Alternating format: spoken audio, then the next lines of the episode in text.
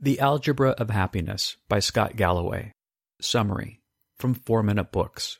Written by Luke Rowley and read to you by Jonathan McGinley. One sentence summary. The Algebra of Happiness outlines the variables in the equation of happiness and how to build them in your life.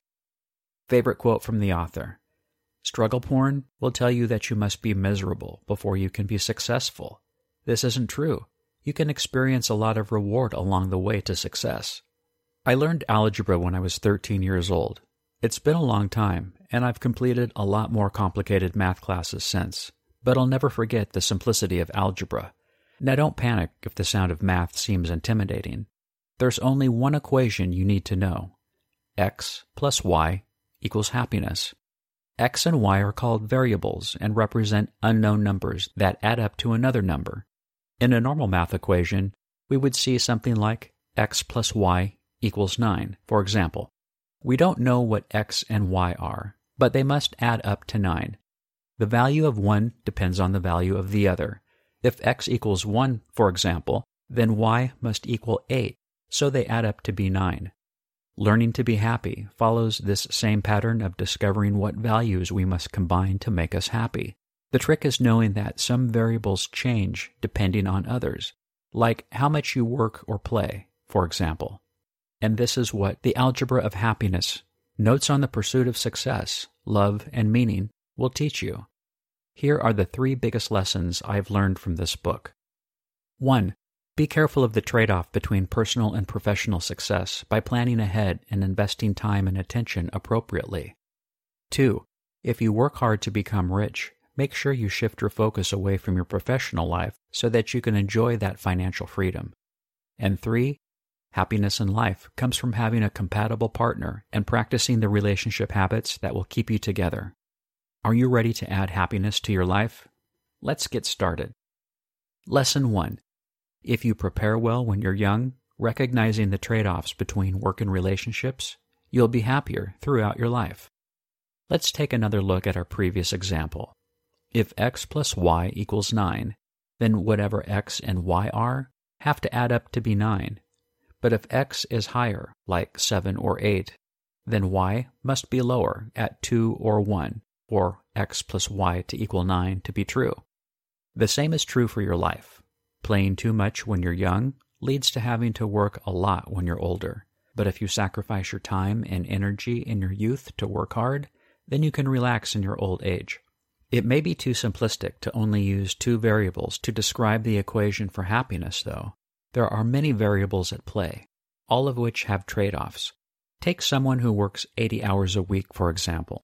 They can't devote as much time to the relationships as someone only working 40 hours a week. If the person working 80 hours a week were to experience a health crisis, they may end up alone on their deathbed. It's all about balance. We must take care of our relationships too. They are the highest source of joy. Say you do work hard and earn a lot of money. What is it worth without people in your life to enjoy it with? Carefully monitor the trade offs you're making at each stage in your life. Doing so will ensure that you always have balance. Lesson 2 When you reach financial security, change your focus to enjoy your hard earned freedom. What good does money do if you're not going to enjoy the freedom it earns? It's hard to let yourself relax after all of your hard work but doing so is a necessary step in the equation for happiness. Why do you want to make a lot of money? Is it just to be rich or to make enough that you don't have to keep making more money? If you do it right, you'll have the freedom to work less and give more time and attention to your relationships and passions. It's difficult to release your grip on the corporate world because after many years of practice, you're likely at your peak state in your career. If you're a type A personality, like me, that may sound especially difficult. You've not only become the best at what you do, but your drive to constantly improve is also strong. But think hard back to the beginning of your journey. You'll remember that your family and their happiness is the reason you started all of it in the first place. Relax and enjoy some time with them. One friend of the author named David Carey chose to quit at the peak of his work in the publishing industry. When questioned why he made this decision, even in his young age, Carey responded, I want to help young people, and I'm sick of firing my friends. Lesson 3 To be happy, find the right partner and work hard to keep your relationship strong.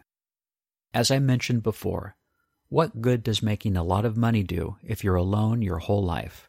The deepest happiness comes from creating quality relationships and making them last. Search for a partner who is emotionally stable, likes you for who you are, and aligns with your beliefs. When I met my wife, I instantly knew that we were compatible. She exuded emotional stability and loved to talk about the things that I did. Best of all, she laughed, even at my dumbest jokes. And she still does today, after multiple years of marriage. Once you are in these relationships, the trick is to keep them strong for life.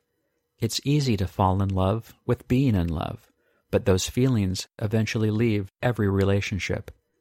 Real, lasting love and the happiness that comes from it is slower and more constant. To keep your love strong, don't keep score of positive or negative actions. Competition breeds contention, which disintegrates relationships and happiness. Develop the habit of forgiveness, and your relationships will last. The Algebra of Happiness Review. I like algebra, and I really like being happy, so I especially enjoyed the Algebra of Happiness. Some of the tips seem obvious, while others I'm not so sure are as applicable in the information age. I like this book, but I think it's a good idea to take certain aspects of it with a grain of salt. Who would I recommend the Algebra of Happiness summary to? The 42 year old father who is working too many hours and wants better work life balance. The 24 year old new parents who are planning ahead for their future. And anyone who wants to be happy and successful.